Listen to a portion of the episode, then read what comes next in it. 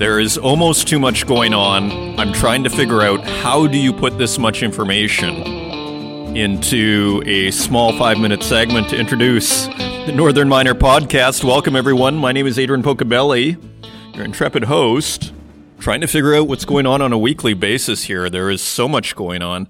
We're back to this news cycle in search of a narrative. Well, I think we have our narrative. We have this Russia Ukraine business, which I don't even know if I want to get into here. I don't know if it's appropriate for a mining podcast, but I do have a comment on it, and the market is feeling it, and that is the context and the relevance of it. You know, I am a diehard Westerner at the core, I, Western values, but I do feel the West is provoking Russia here. This idea that we're going to put Ukraine into NATO and that they should be able to do whatever they want. Hey, in principle, that sounds wonderful. Yes, of course, in principle, Ukraine should be able to go into NATO. But if Russia tried to make a military alliance with Mexico, would the United States tolerate that? The head of the German Navy comes out and said all that Putin wants is respect. And then the bureaucrats make him resign for saying this. And, you know, anybody that knows anything about military history, who knows anything about fighting, knows you have to respect your enemy no matter how evil that person may be. So I feel like these bureaucrats, eh, they're playing with fire and the market is feeling it. What a day yesterday.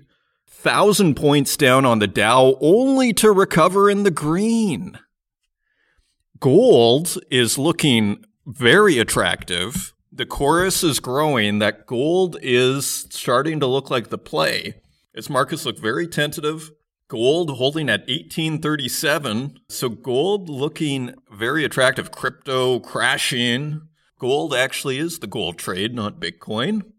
As it would seem, at least for now, commodities, nickel, $10.89. So we are 53 cents higher than last week. So it continues its climb. Two weeks ago it was at $9.40. Copper, 452. Tin is at $19.91. Now, two years ago, tin was at $6.94. It is currently at $19.91 per pound.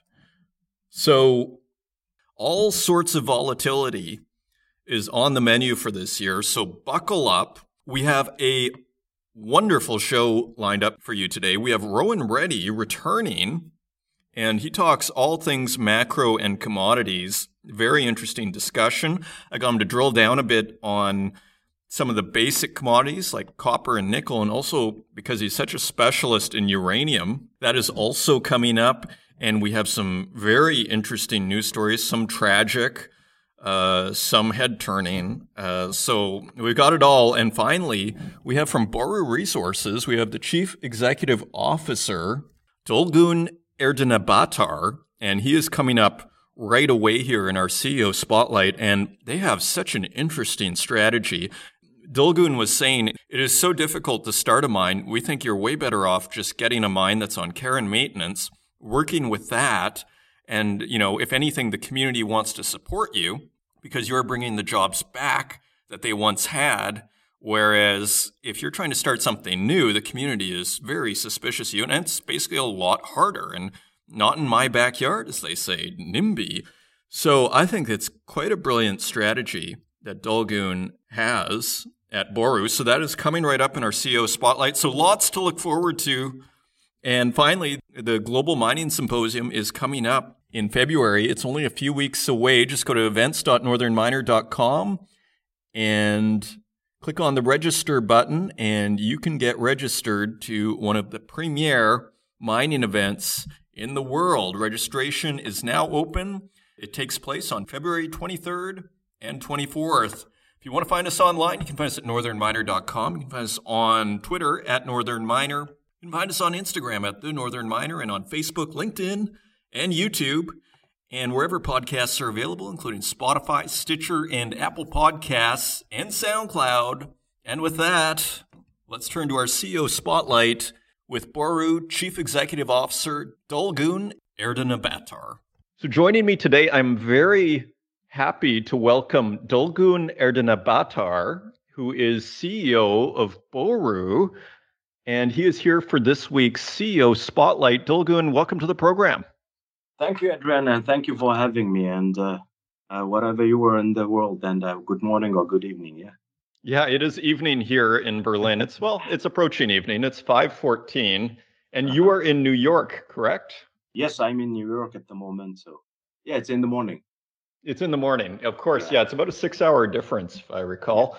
Now, I haven't heard too much. I have to confess about Boroo. Tell us about the company and what it's up to. Yeah, so I think Boroo is a startup mining company but we have a very interesting strategy to how we're going to grow our business. And so basically, what we have done since our company establishment is we made the two acquisition, one from Centerra Gold, the Mongolian asset, and the last one is uh, Lagunas Norte asset from the Barrick.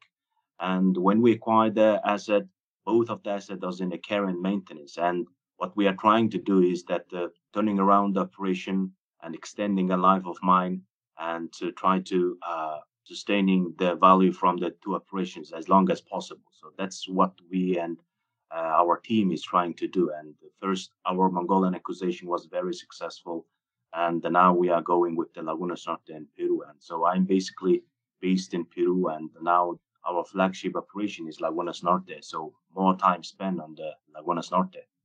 Now, the Centerra Gold acquisition, what year did that take place?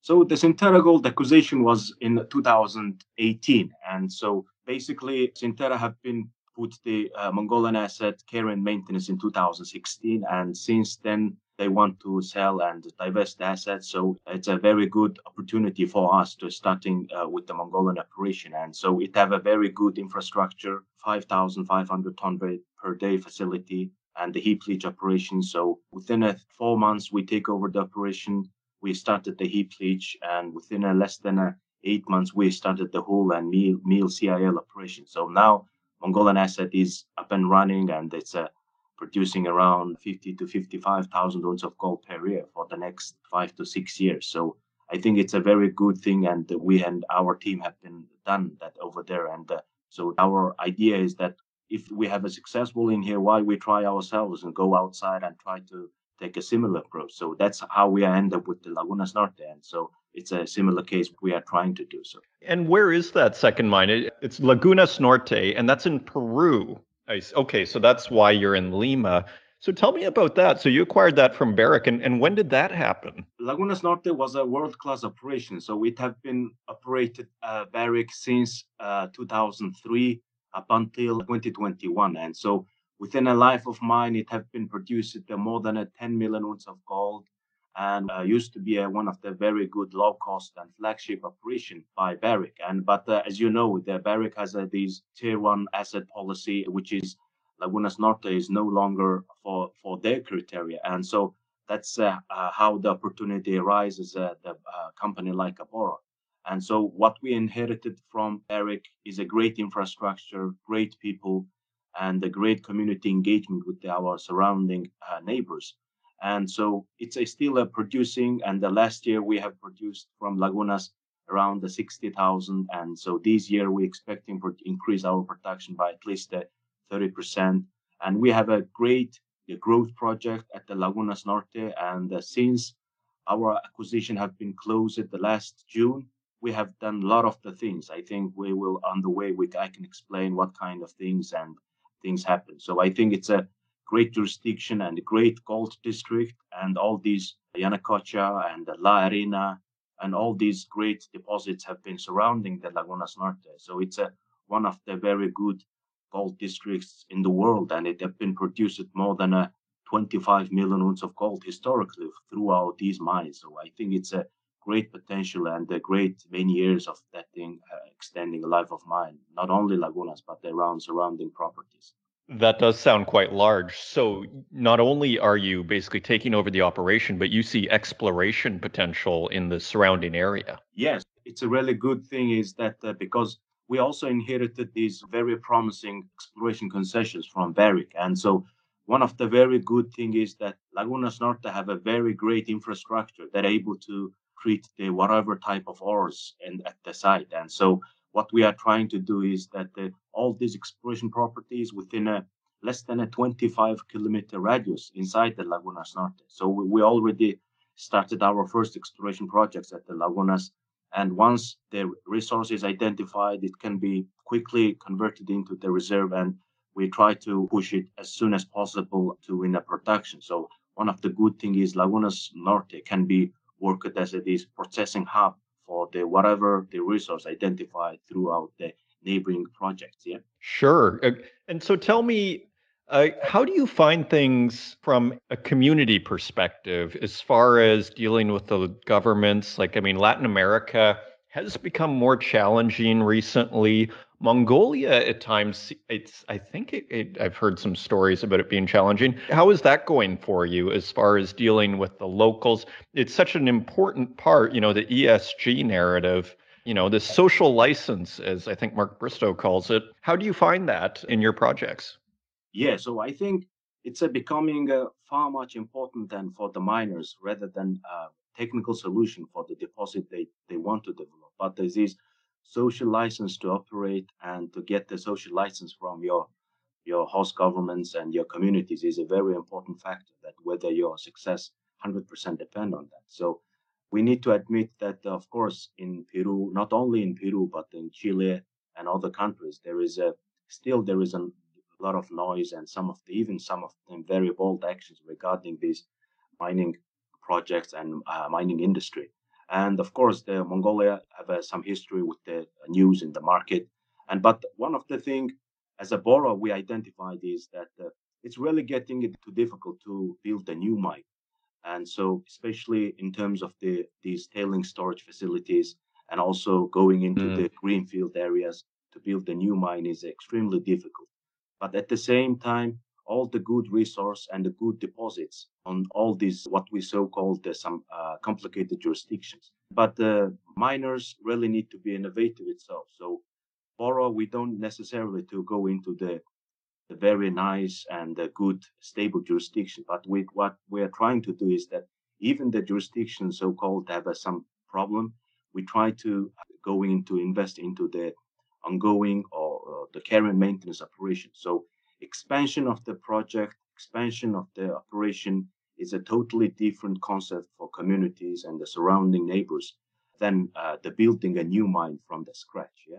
So as we all know that uh, in the mining, the building a mine from the scratch is a very costly and a time consuming. So actually one of our very underlying strategies that how about we go into the already uh, asset or area that have already have some mining footprint and so which gives them so much comfort and so much foundation that we're going to expand that. So one of the thing why we are looking at in these kind of assets and these kind of strategies that also it's a have a uh, indirect uh, consideration of this social license to operate. So for example in lagunas norte barrick has a great history and the legacy communication with the community. So it will be much giving us a very good advantage not starting a negotiations or not understanding from the zero, but uh, just trying to continue and improving the what Barrick have done and try to uh, let ourselves know that we are responsible miners and we try to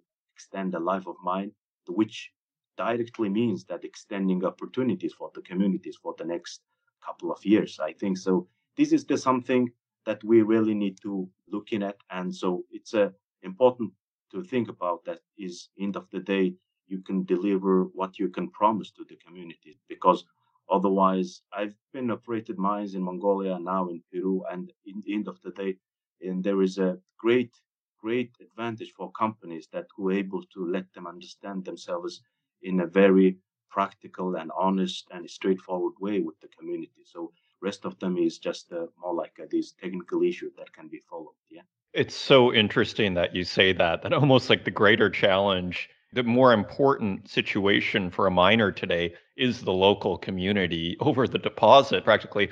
And I love your strategy. I think it's brilliant to, you know, it's not some shock to a community that, okay, guys, we're going to be building something, we're going to disrupt your area.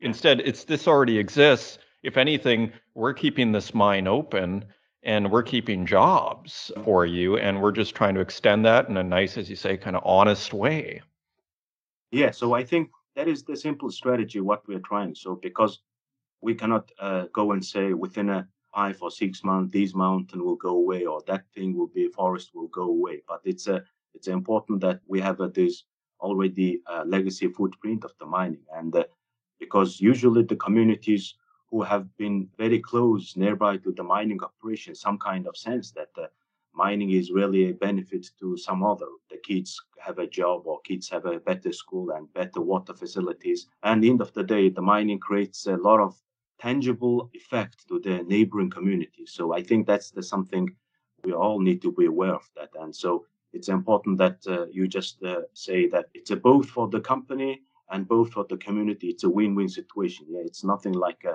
somebody lose on the way. So that is the I would say on these issues. So, in closing here, Dulguun, tell us the roadmap. Like, what do you hope to achieve with the company? Where do you sort of see it in a year and maybe in five years? Where is this going?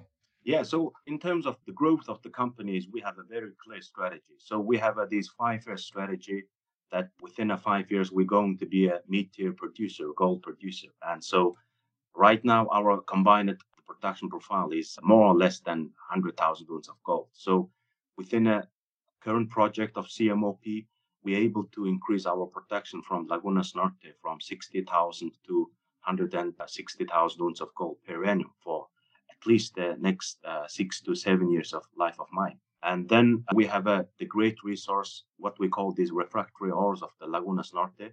So Barrick uh, have done a lot of great studies and a lot of the historical analysis how we're going to treat that. And so that resource is almost uh, to, uh, 3 million ounces of gold. And so now we're already working on how we're going to extend beyond our life mine from 2027 or 2028. So this is the something uh, we are working at the moment because current CMOP project, basic engineering finished, feasibility done, early works started. We already have a construction and operation permit from the Peruvian government. This going on. And so the first gold pour from CMOP will be the fourth quarter of the, this year. And so we really need to look uh, beyond our horizon from the CMOP project. So I think then it will give us a very good profile in terms of the production scale. And the next, we also at the same time looking into the different kind of uh, opportunities regarding how we're able to buy uh, some other uh, assets from other companies, not only in Peru, but also in the South America and North American region. And so it, it will give us a, you know, we, we're going to use our these project execution and also with these some M&A opportunities to grow our companies and hopefully I think we can able to be a mid-tier producer within a time frame that we are targeting. So I think it's a quite a possible plan that we are stick with. Well, it sounds like a great time to be in the gold market. And again, I love the strategy. It's very pragmatic. So, if people want to find you, are, are you a public company? Is there a ticker uh, that people can find online? Yeah, so I would say one of the great thing about the Boroo is we're not public yet, and there is a many opportunities that who like the strategy and who like the company uh, on the way. And so we actually it's a great time have a discussion with you and we are looking for some public listing opportunities in canadian market and and so we are looking different strategic positions that are able to support our this five year strategy to become a much bigger company. And so i think next interview and the next uh, engagement with us will be more explaining our plan on that and how we're able to make realize that our plan to be a public so Okay, excellent. Well, Dulguun Erdene Chief Executive Officer of Boroo, thank you for joining us on the Northern Miner podcast. Thank you, Adrian. It's a great to have a discussion with you. Great, and, and you as well. And if people want to go to your website, it's B O R O O M C dot com dot SG. And turning to the website, more than 100 injured and at least a dozen dead after blast in Ghana's mining region, this by Naimul Karim for the Northern Miner, at least 13 people have been killed and more than 100 injured after a vehicle carrying explosives to a gold mine exploded after colliding with a motorcycle in western Ghana. Police and government officials say. Police say the truck was carrying explosives to the Chirano gold mine, 90% of which is owned by Kinross Gold. When the collision took place near the town of Bogoso, located about 250 kilometers away from the country's capital, Accra. According to Kinross, the vehicle was owned by Maxim, a company that specializes in energetic materials, including blasting solutions for mining and quarrying. Quote, the authorities' investigation is ongoing regarding the Maxim vehicle, and we are not in a position to comment at this time, end quote. Kinross spokesman Louis Diaz told the Northern Miner in an email. Quote, we extend our condolences to all those affected by this tragedy and will provide support to the response efforts and provide relief to those affected. End quote. Maxim was not immediately available for comments. Ghana's Vice President Mahamudu Bawumia, who visited the site after the blast, said that the government was working with mining companies to support the region's residents. Quote, a major disaster has befallen us, not only the community here, it has befallen the whole of Ghana. We express our deepest condolences to those who have lost their lives. So far, we fear that at least 13 people have died. The numbers will change as we get more information. So, super tragic event happening in Ghana. It looks like an accident, pretty clearly from at least the way officials are describing it. Also in Africa, we have this coup in Burkina Faso. And despite the coup, Endeavour Mining and Fortuna Silver are continuing their operations. This is also by Naimul Karim. Endeavour Mining and Fortuna Silver Mine say their mines in Burkina Faso have not been affected after a military junta seized control of the country and detained its president. More than a dozen soldiers announced on state television on January 24th that they had seized control of the West African nation and detained President Roch Marc Christian Kabore following a day of gun battles in the capital, according to the Associated Press. The group of soldiers cited the president's inability to control the deteriorating security situation in the country amidst a deepening Islamic insurgency. The soldiers also said that those who have been arrested, quote, are being held in a safe place with respect for their dignity, end quote. It definitely is a security issue out there in West Africa. In a statement, Kabore's political party accused the soldiers of trying to assassinate the president and another government minister and said the presidential palace in the capital of Ouagadougou remains surrounded by, quote, heavily armed and hooded men, end quote. Burkina Faso is home to a number of mines operated by mining companies. Fortuna, which owns the Yaramoko gold mine in Burkina Faso, said its operations continue as normal and that the quote current political situation end quote has not affected its workforce and associated supply chains. Endeavour Mining, which has five out of its seven mines in the West African countries, said its mines and projects quote continue to operate as usual and have not quote been affected by the current political situation. The company continues to monitor the situation and will provide updates as and when appropriate. So a coup in Burkina Faso, so all sorts of turmoil around the world, really. And I guess we could say, unsurprisingly, gold rally defies traditional headwinds. It's by Henry Lazenby. Bank of America expects the gold price rally to persist despite a challenging macro backdrop. Gold continues trading above $1,800 an ounce despite the respective 10 year interest rates and dollar index rising from inter-year lows. The bank views the sustained price performance as, quote, remarkable, since yields in the dollar tend to be the most critical price drivers of the yellow metal. Further supporting the gold price are investment flows, which have been, quote, very resilient, according to B of A analyst and lead author Michael Widmer. In the bank's Global Metals weekly report, he said gold had disconnected from its traditional drivers because of significant dislocations buried beneath headline inflation interest rates, and currency moves. These market forces raise the appeal for investors to hold gold in a portfolio. B of A expects the gold price to average $1,925 per ounce in 2022. So you can read all about that on the Northern Miner, but yeah, it is becoming an increasingly popular trade, uh, the gold trade, especially as markets seem kind of toppy. I mean, who knows where the markets go, but I've heard predictions more and more common predictions of a down year in stocks and an up year in gold, which doesn't sound crazy. Fortune Minerals plans Alberta Cobalt Refinery, and this is by Alisha Hiyate. Fortune Minerals intends to buy a defunct steel processing plant in Alberta and turn it into a cobalt refinery. Well, it's always great to hear these stories. Like Canada again, seems to be getting the message, and they seem to be picking up the pace in just getting a homegrown mineral industry, and not just in terms of mining, but in terms of processing. The company says the plant, which it will purchase for $5.5 million, will significantly reduce the cost of developing its Nico Cobalt Gold Bismuth Copper project in the Northwest Territories. Fortune has signed an agreement with JFSL Field Services to acquire the site northeast of Edmonton, subject to a six month period of additional due diligence.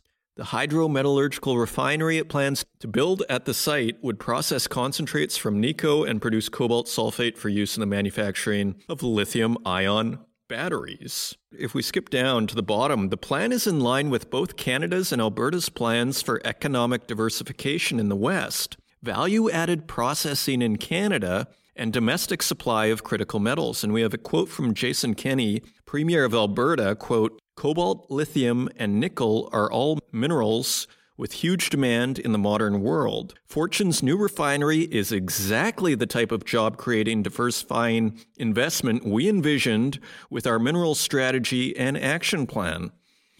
Well, that's just music to the ears. I'm getting optimistic, really, of both federal and provincial. And you know what's great about this? Uh, those are different parties. They both seem to be getting the message on the mining processing opportunity, this idea that we don't just take it out of the ground, but we do more with it.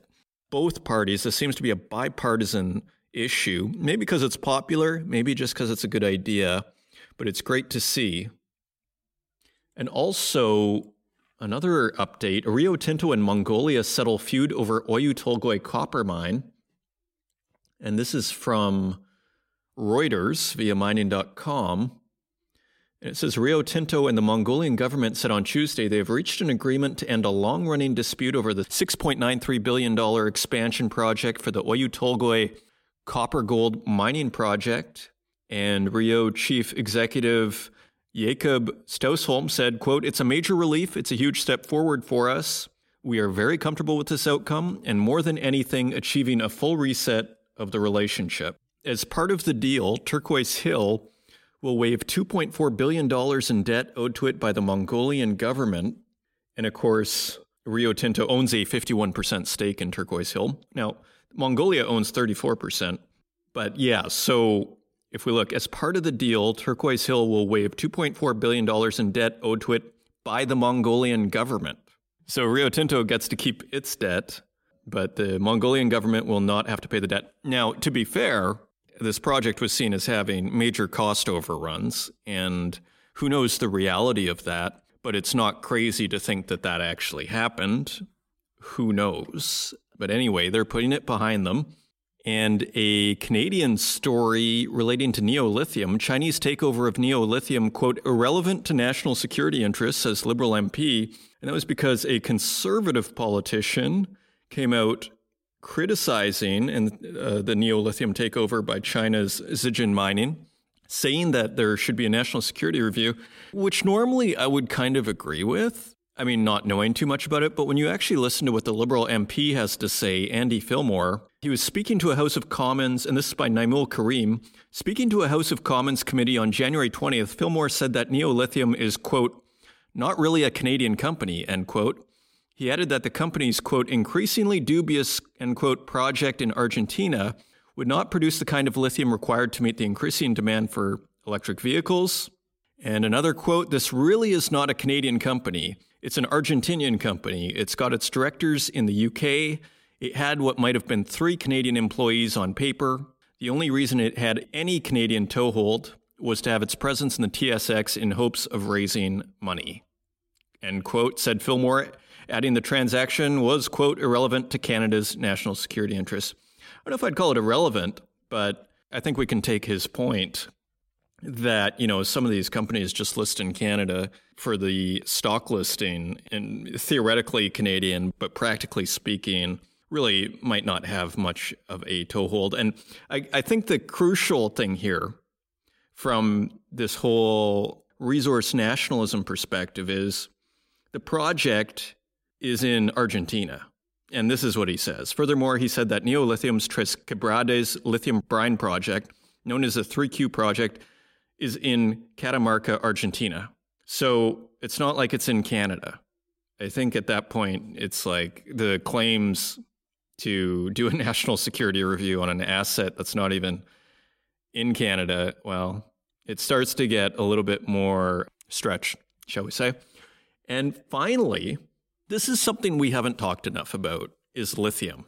Lithium, the price hits quote ludicrous mode as battery metal extends 400% gain. So we need to start talking more about lithium on this podcast. This is something that we have underreported. We touched on it a couple of times, but really we need to be focusing a little more on lithium. And it says here lithium prices are continuing their breakneck ascent in China, with surging electric vehicle sales underpinning a five-fold gain over the past year. Chinese lithium carbonate prices, tracked by Asian Metal Inc., rose to a fresh record on Monday as data showed a 35% month on month jump in electrical vehicle registrations in December. There's a chart here where you see the price of lithium carbonate following very closely the demand for electric passenger car sales in China. And continuing, but with lithium prices blowing past previous records, there's a growing risk that raw material inflation could soon create headwinds for the burgeoning industry. Bloomberg NEF predicts a 2% rise in battery pack prices this year, potentially pushing out the point at which electric vehicles will reach cost parity with conventional cars to 2026, two years later than it earlier forecast.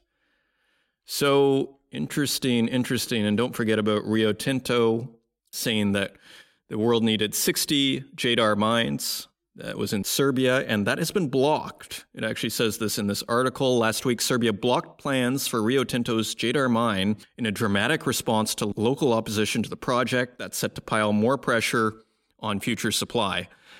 And Rohan brings this up in our interview. And I wish I'd went a little bit more into lithium with him. So those are your news stories. Now let's take a look at metal prices.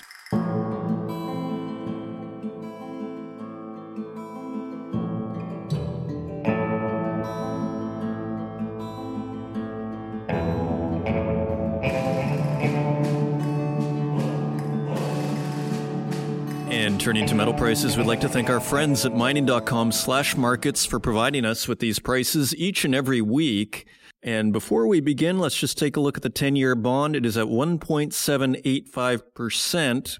That is 0.04% lower than last week. So stabilizing a little bit, basically where it was two weeks ago after the very fast run up the last couple of weeks. And if we turn to our precious metals, gold is trading at $1,842.91 per ounce. That is $27 higher than last week. Silver is trading at $23.82 per ounce. That is 85 cents higher than last week. Platinum is trading at $1,020.87 per ounce.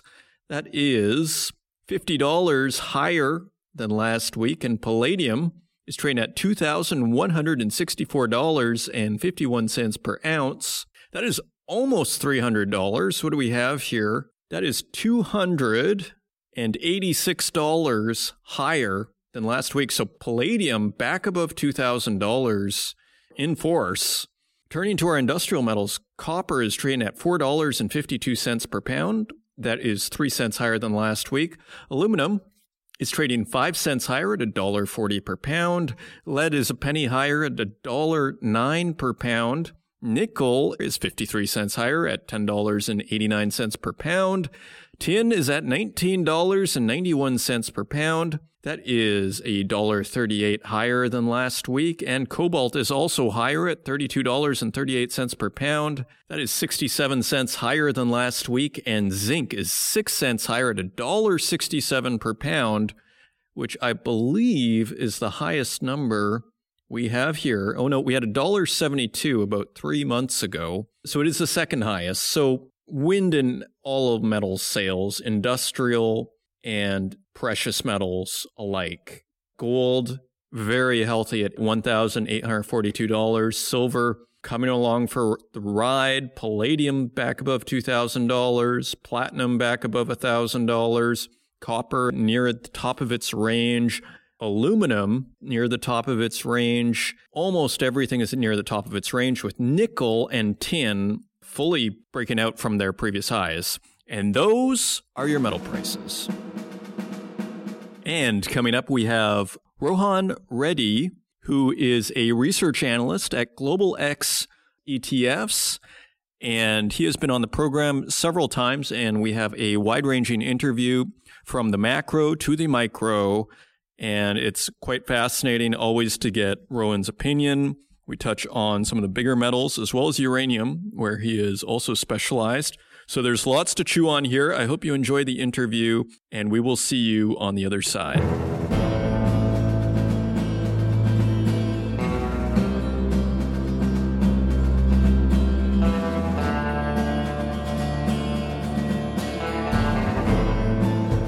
Joining me today, I am very pleased to welcome back Rohan Reddy, research analyst at Global X ETFs. Rohan, welcome back. Hey, Adrian. Great to be back. It's really great to have you. I mean, what a dramatic time in the market. I, I think yesterday things were up really high and then they closed down really low. It's a very volatile time in the markets. And meanwhile, commodities seem to be doing great. And you are right at the heart of the commodities story. And so, so how are things going with you? How, how is business right now as we start the new year? Business is doing well, especially in the commodity space. I think a lot of the volatility we're seeing in the equity and the debt markets is sort of funneling some money towards the commodity based assets. And that's definitely raised uh, client questions, maybe more so than we've seen in prior years. So, really great time to be in the commodity space. That is my impression. As I was saying to you before we started this, it seems as if commodities are kind of like this year's easy trade in terms of last year and a half, it was stocks and maybe crypto were kind of like the obvious trades, if you could say that. And now it just seems like that's the, the, you know it's like the wind is in its sails whereas stocks look very tentative and unsure. The bond market who knows you know it's been very moving very quickly. The 10 year bond so i imagine business is good. So what stands out to you i guess to ask you just a very general question right now and then we can kind of dig a little deeper. But is there anything that really stands out to you as we navigate or sail through this volatility? Well, I think it's what you said, Adrian, that we're seeing a lot of late cycle indicators in the market right now, which may feel scary to some investors, but I think the important thing to note is there's a lot of opportunity that comes with that. So, as you said, in the prior years, stocks and equities have uh, really been the strong trade with low rates set by central banks around the world. Now, the big change is there's been you know rate hiking activity or tapering plans from other types of central banks globally and so there's a clear theme that we're going to see a lift off in rates now that inflation gets a lot stickier and the US CPI numbers just came in at 7% which is obviously well above expectations that central banks usually set so it's on them to make sure the economy doesn't really run hot here but I do think that's probably going to lead to, as we've already started to see, a rise in treasury and bond yields. And so for investors, that raises the question of, you know, where do you camp out and where do you position your assets during this time when equity volatility might start to increase and, you know, bond market seems like a tough place to be if rates start to rise. So commodities is coming back into vogue after, you know, we've seen in the last 10 years plus, it's been a little more of a challenging space to be in. I think what we are seeing is the COVID pandemic, uh, as it changed a number of different industries, uh, it also affected uh, the commodity space somewhat for the better, too, in a way, because a lot of production that was keeping the market oversupplied in the commodity space has now actually uh, been pulled back. And so you know, you saw markets that were clearly in surplus now go into uh, deficit. So we do think there's been uh, some repositioning of money starting to go into various metals and commodities. And so for investors, it shouldn't necessarily mean that you know cash is the end all be all during a rising volatility environment. But there are opportunities elsewhere. We are seeing also some movement into uh, value and cyclical stocks. So uh, there are places to park money, even though it may seem like you know broader markets are selling off to start the year. And how do you think of, say, like the deflationist point of view that this inflation will sort of wash itself out in the next, you know, six months to a year. I, I don't know if that's like in your bailiwick, so to speak. What do you think of that? Because it seems to me, as someone who might have a close eye on the uh, supply lines, that to me it seems like it's a real supply demand issue. And in a sense, I've sort of separated. To me, it's not necessarily the money printing, which maybe a lot of people would find a controversial thing to say, but I, I feel like there's a really physical, concrete issue with the inflation. It has to do more with supply. Does any of this resonate with you? No, I think what you're saying is exactly part of why inflation has been very high and why it's probably going to be high for the future. I think if we back up last year, the real question was whether inflation was, quote, transitory, as uh, the Fed had said they believed it was, you know, coming out of the COVID pandemic and the base effect and maybe the fact that the economy had basically come to a full standstill stop in 2020, which is why numbers to start 2021 were getting a little bit high. But it's become clear that, you know, even though certain fiscal measures to help consumers out uh, had started to roll off, which is part of the reason why, you know, some of those expectations were transitory in nature, that a lot of the issues we're seeing, uh, which brought inflation, you know, from all the way from 1.4% at the end of 2020 uh, now to you know seven percent now. That some of these are really sticky issues, and the most notable one is supply chain issues.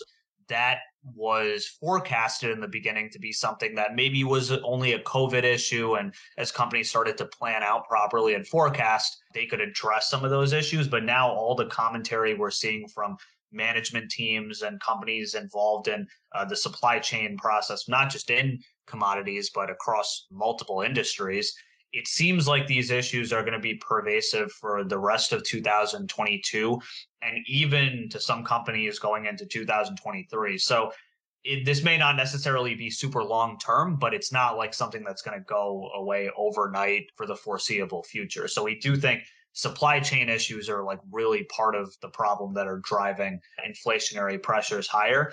The second thing is tight labor markets. So mm-hmm. it's very hard to hire people right now. And in intensive supply industries, as you mentioned, you still need uh, you know a physical presence for a lot of those industries or even specialized needs uh, for people to sort of man those specialized processes and right now companies are saying either it's very difficult to hire people and all the unemployment data is showing that you know u6 data is very low unemployment headline numbers are low. Right now for the consumer and for, you know, the the labor worker, it's pretty easy right now to be in control. And so that's driving wages higher and so that's compressing margins for some companies and forcing them to think about you know whether they want to increase uh, production or not. We just saw what happened with Peloton yesterday, for example, where they were stopping production for a number of different reasons. But those are some of the issues that are plaguing companies right now. You know, supply chain issues, labor market. And then the third thing, which I think has sort of flown under the radar just because some of the numbers have been a little bit choppy, but the consumer is still doing very well. So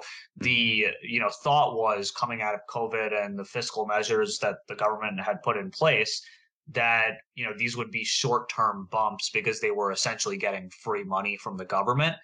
That hasn't necessarily proved to be the case. If you look at like what the Fed publishes from uh, household wealth data and unemployment numbers, the consumer is still doing very well and spending has generally been pretty strong, albeit it's been redirected into, you know, different parts of the market, whether it's instead of actual goods, more to like services and entertainment.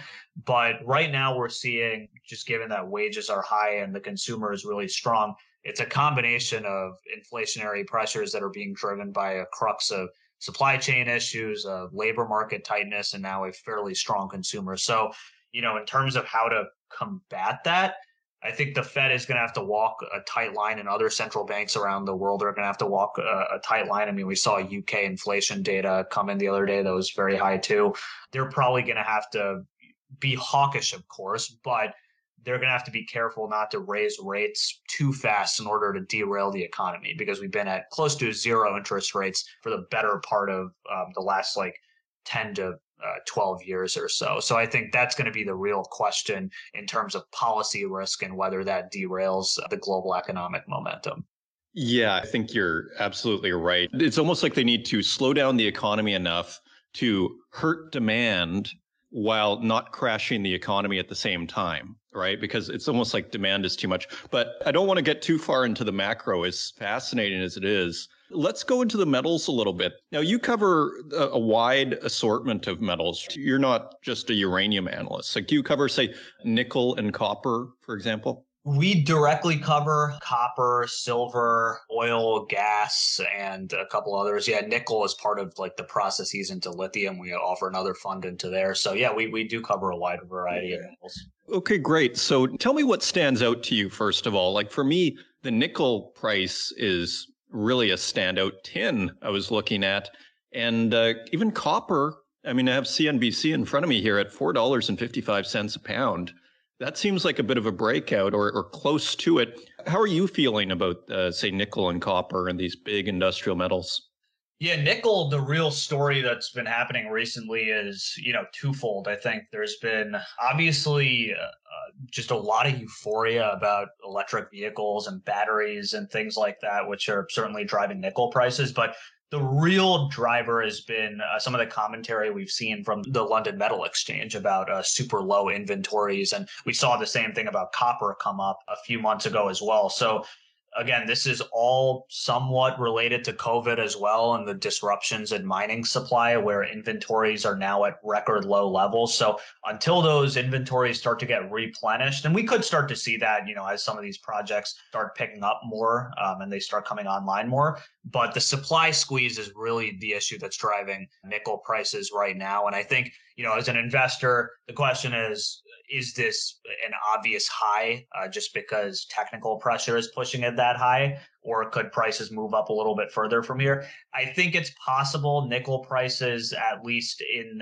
uh, the short term, could hit a little bit higher, but in terms of if you're looking for like an attractive entry point, that may be a little bit challenging for now because at once those uh, inventories start to get replenished, uh, you could see prices come back. I think on the rest of the supply chain, though, it could be good for something like a lithium, uh, just because mm. you know battery prices start to move down. That'll drive electric vehicle demand because you would hope that prices would start to fall on to the end consumer for electric vehicles a little bit further, and that could help out you know demand for lithium. So we are still fairly bullish on lithium, and then copper. I think copper has been a, a fairly interesting spot to be in uh, since COVID because it was almost, you know, a too good to be true trade when COVID hit because, you know, inventory started going down, supply chain started getting disrupted, but the economy rebounded in fairly snapback fashion with China leading the way because they handled COVID very well.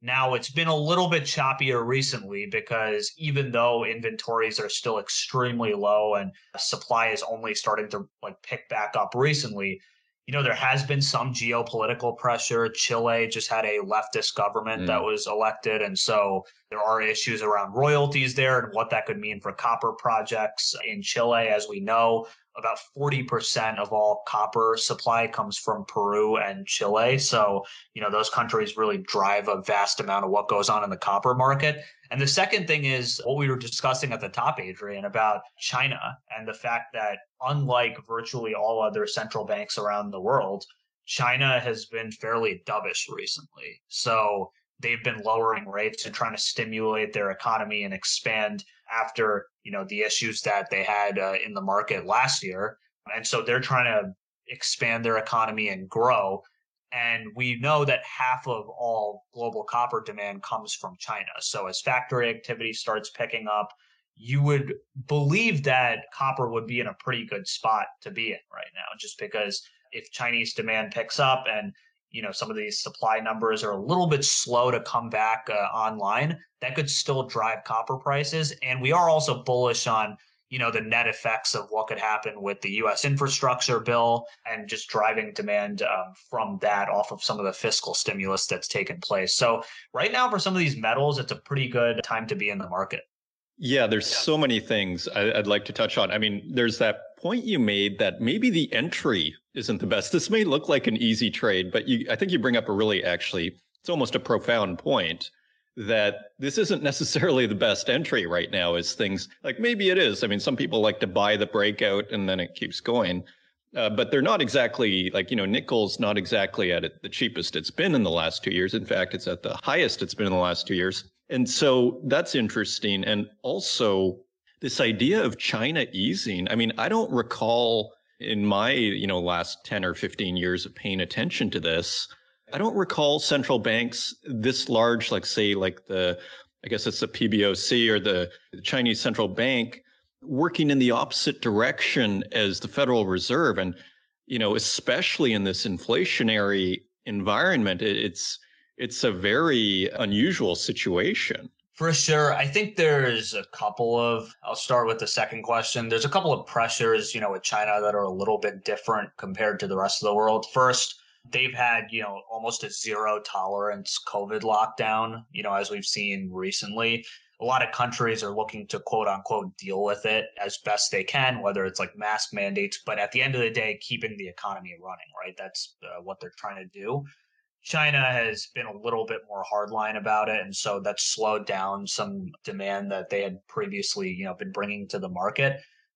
And in response to that, you know, they've been looking to stimulate the economy any way that they can, just because of the fallout from both COVID and also some of the issues that we've seen recently in the credit markets and also the property markets that you know had really benefited from very accommodative monetary policy and just uh, lending criteria. So China is, I would say, sort of in a league of its own in terms of both its economy and how it's treating monetary policy right now. So it's certainly possible in the future they could become more hawkish if these measures lead to uh, increasing demand. But that's sort of the reason why China is uh, working in the opposite of uh, the rest of the central banks around the world right now. And, you know, talking about some of the pressures, I think there is a little bit of political pressure that we sort of need to keep into account here, just because China has, you know, really sold uh, politically to its people that uh, they will sort of continue to grow uh, the economy, and that alleviates, you know, other issues that might be there, whether social or other issues, albeit.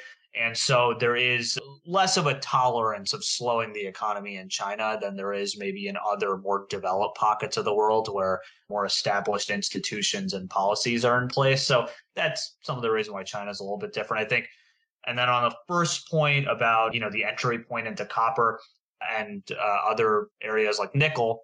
So I do think if you're looking as an asset allocator, an investor, and a way to sort of play this market, there are certain metals that, of course, if you look at a chart or you look at just moving averages or something, they look clearly a lot more expensive than maybe you would like.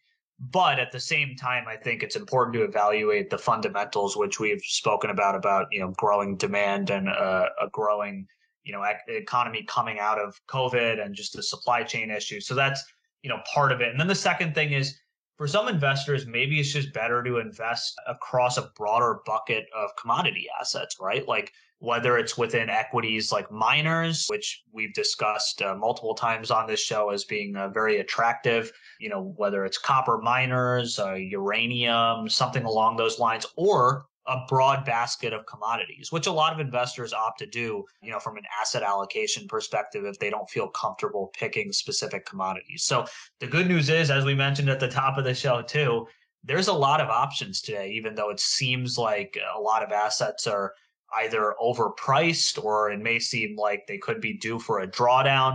Um, I think there's multiple ways to play this. And so personally, from my perspective, I think one way to look at it would be to buy maybe metal miners, whether it's, you know, copper, silver, um, and also uranium, and then, you know, allocate towards a broader basket of that just to mitigate some of the risk that might come with an individual single commodity.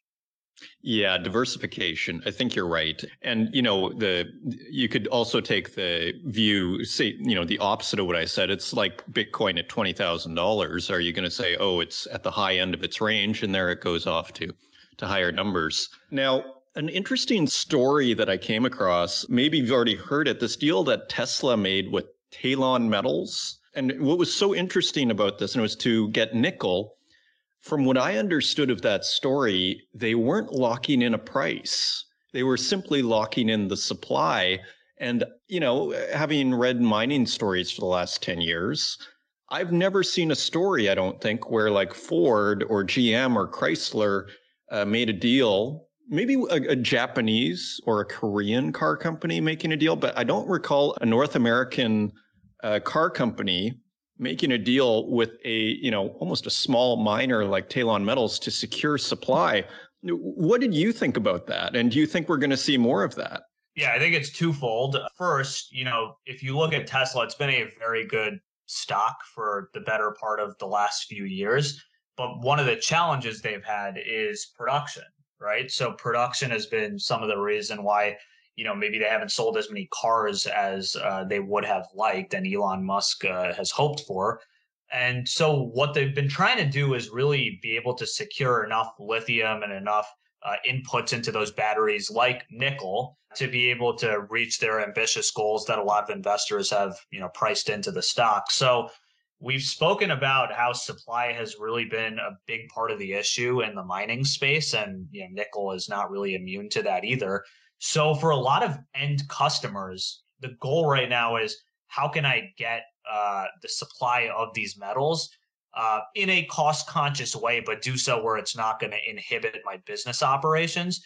Even though it may seem like the prices, uh, you know, might be less attractive in the future if they start going up a little bit further, and maybe the prices need to be negotiated a little bit differently depending on contracts. The real issue is how do we secure the supply itself? So I think some of these companies are taking more of a wait and see approach where they're saying, listen, we're willing to pay a little bit more, even if it's more detrimental to our business in the future, just because we need to secure this supply today to be able to actually run our supply chains effectively. And so Tesla has been doing this. I would expect that other companies and other spaces will start to have to do this in the foreseeable future just as you know prices start going up and you start seeing some of those mining companies realize like they're sitting on a quote unquote gold mine uh, no pun intended just because they've got a lot of the raw materials that some of these companies require. So what it could mean in the future is number one you see more of these contracts start to come up uh, in place not just by tesla but even by you know smaller and more mid-sized companies and the second is we could see contracts that have a little bit more unique terms maybe than before. Whereas, you know, maybe before there may have been a roadmap on how these contracts are done. Now you could see some more different types of contract terms being reached by uh, customers and the raw materials companies. It's almost like a partnership. I think you're absolutely right because when you dig into that Talon Metals story, Tesla is going to be helping them with processing the metal. So that's super interesting. So it's kind of funny. Like I think of the last 10 years, like say 2010 to 2020, when people would talk about resource scarcity, it was like this Cassandra speech, you know, but interestingly, it's kind of feels like we, if we're not there maybe, but it seems like we're a step closer to that whole kind of resource scarcity mindset. Now, I don't know if you have a comment on that, but other than that, I, I want to ask you about uranium. Do, do, you have a comment on that?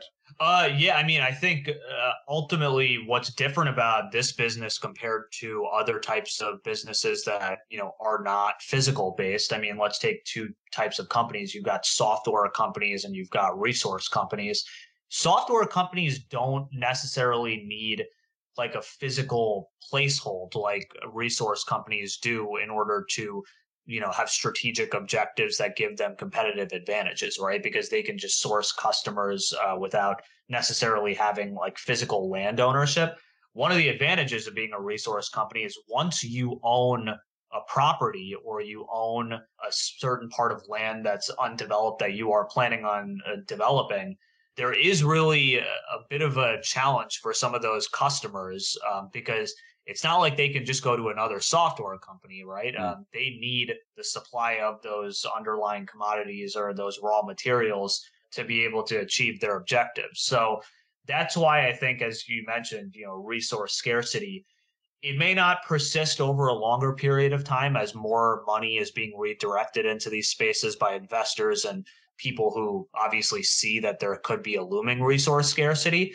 But for the foreseeable future, this could be something that really challenges uh, some of those end customers like auto companies um, as supply chain issues start to persist.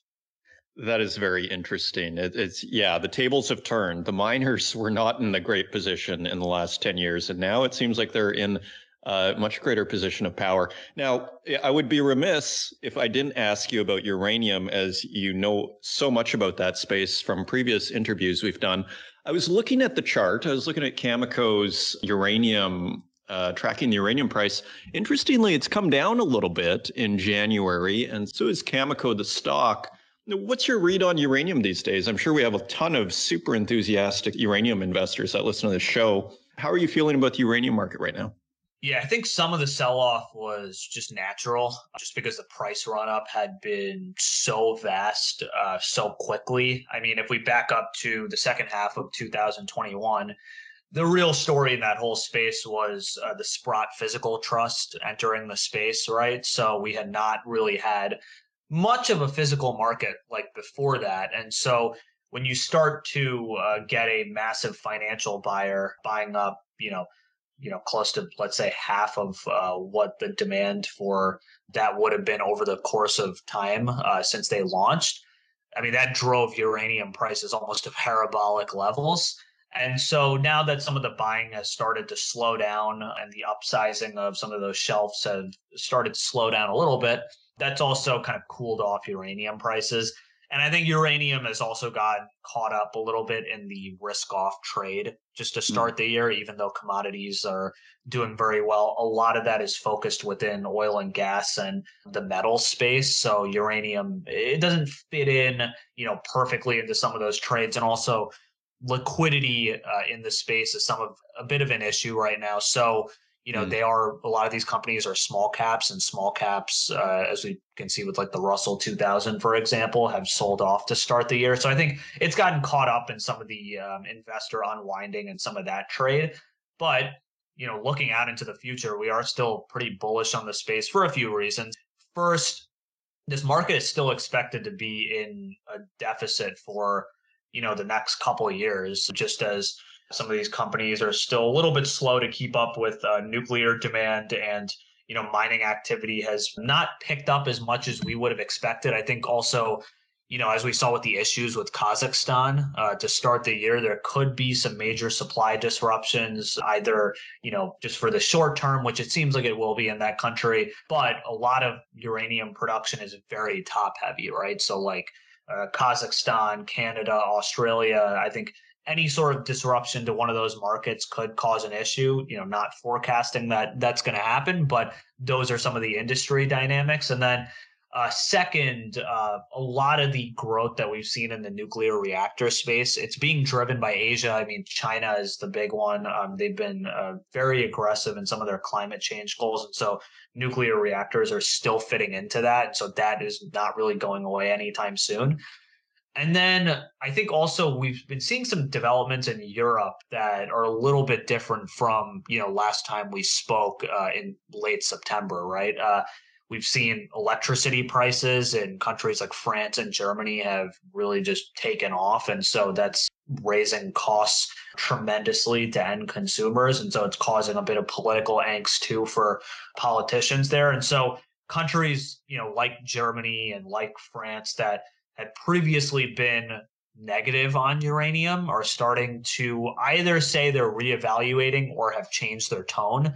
And if that is the case, you know, that could take some share away from other types of energy sources like solar and wind, which are probably the long term wave of the future, but are also more expensive today. And so it's more challenging to implement. And I think what we've seen is if you don't really have a plan on how to implement clean energy properly, uranium and nuclear energy is you know a good segue and a good gateway to be able to achieve those goals because it's fairly proven uh, it's becoming a lot more safer especially compared to you know the last 10 20 30 years. And it's a reliable source of power because the capacity factor is much higher than uh, solar and wind. So i think those are some of the long term and short term dynamics that are picking up in the market and then the third is, and this is, you know, what we discussed more on the macro side at the top of the show, just generally commodity prices are starting to go up, right? So uranium is uh, benefiting from some of those trends. And, you know, because of the undervalued and depressed uh, price levels that we saw, you know, over the last 10 years prior to COVID, there's still a long way to go with the inflation trade and also just with getting some of these assets back to fair value. So I still think for the next uh, couple of years, uranium is a very attractive place to be. Yeah, I couldn't yeah. agree more, it, it, especially on the European side of things. I mean, I, I had a friend, a friend of a friend, basically show me, literally show me his bill. He lived in, in Spain, his energy bill, and it had gone up like 4x in like five months. Now, you know, it's winter versus summer, but they need air conditioning in the summer in Spain. He definitely thought something was going on. So I think the appetite is a, a little uh, better for nuclear right now than maybe it was before in Europe. Now, just a final question. Uh, the fly in the ointment for me is on the whole, let's say buying, say mining stocks is this oil price because we had a interview with Mark Bristow that was on the program about two or three months ago. And he was almost talking as if the gold market, the gold miners had hit a peak. And I, I think what he meant was in terms of margins, because now that inflation was coming in and his costs were getting higher, uh, margins are getting compressed because of, say, these high oil prices and everything's going up, just inflation in general. For closing out here, do you have any thoughts on this dynamic? Do you think that the miners might not do as well as people might think because of this energy issue? Well, I think gold miners almost sit in a different category than the rest of the miners. Uh, if you sort of look back at the story for gold miners, I mean, that trade, it really hasn't worked for the last few years or so. It hasn't really reacted in ways that investors would think. And so, you know, if you look at a price chart, it really has not kept up with a lot of the other commodity miners. And so I think that's also made investors a little bit less euphoric about some of the prospects for some of the gold miners. I mean, part of it is the margins are getting compressed, but gold miners also just don't have as great of, you know, a long-term investment thesis as maybe you know other assets like copper, uh, nickel, lithium. So that's why I think gold miners haven't been able to keep up because uh, you know generating free cash flow and making that story work it's becoming harder and harder right? Especially for the smaller ones.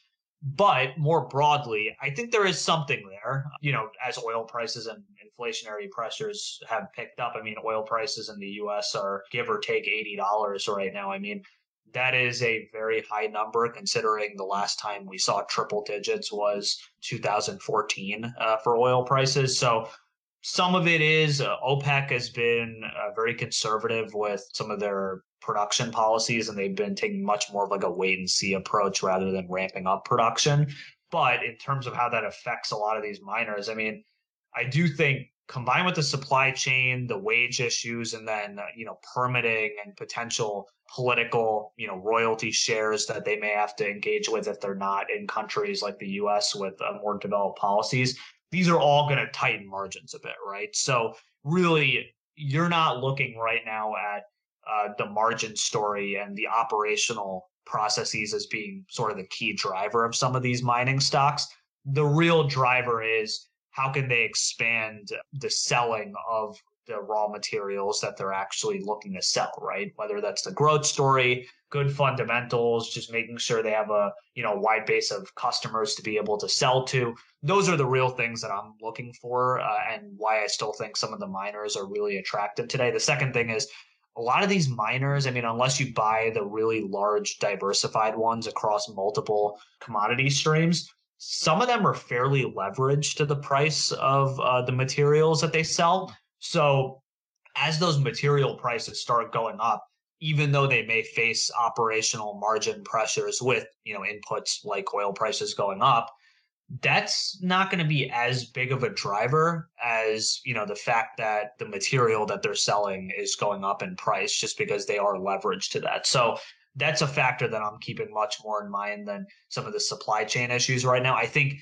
one of the mm, probably more broader like supply chain issues that I would be a little bit more worried about is just geopolitical risk right now and how that fits in. So, you know, if you're operating heavily in a country like, you know, Chile or Peru, where there clearly have been a lot of leftist rhetoric that is affecting, you know, the way businesses might be able to to deal over there, that certainly is, I think, a risk that could hold up, you know, your guidance and your forecast. So, for example, we just saw even the other day, Serbia stopped a lithium project, right? And they oh, they stopped it. Yeah, they stopped it. Yeah, so you know, certainly that could maybe change in the future, but anytime you have risks like that, that's more, I think, a driver of some of the challenges that these companies are facing, uh, as opposed to rising oil prices. Fascinating. Well, thank you so much, Rohan. It's always very illuminating talking to you. And yeah, this Rohan Reddy, research analyst at Global X, a New York based provider of global exchange traded funds. Rohan, do you have any closing thoughts for us? For investors, I think the question I get the most is how do I really play these markets? Should I buy futures? Should I buy stocks? Should I buy funds? Personally, I mean, it really depends on the type of investor that you are, but if you are comfortable picking companies, I mean, maybe some of those single stocks work out for you. Futures is a bit of a different trade. You have to you know, be comfortable buying some of those futures. But, you know, there are some commodity futures like uranium and lithium that maybe are a little bit different where they don't have as developed of a market. Personally, I think, you know, the exchange traded fund ETF wrapper is pretty attractive for a lot of people who like the stocks themselves just because it's liquid, it's a little bit easier to trade, and you can buy companies that are in international markets a little bit more easily than you can in, say, a brokerage account. Global X has several ETFs, and their uranium ETF is one of the most prominent, if not the most prominent in the industry. At least it keeps showing up on my Google Finance. So uh, do check that out. Well, thanks again, Rohan, and let's talk again sometime soon. Thanks a lot, Adrian.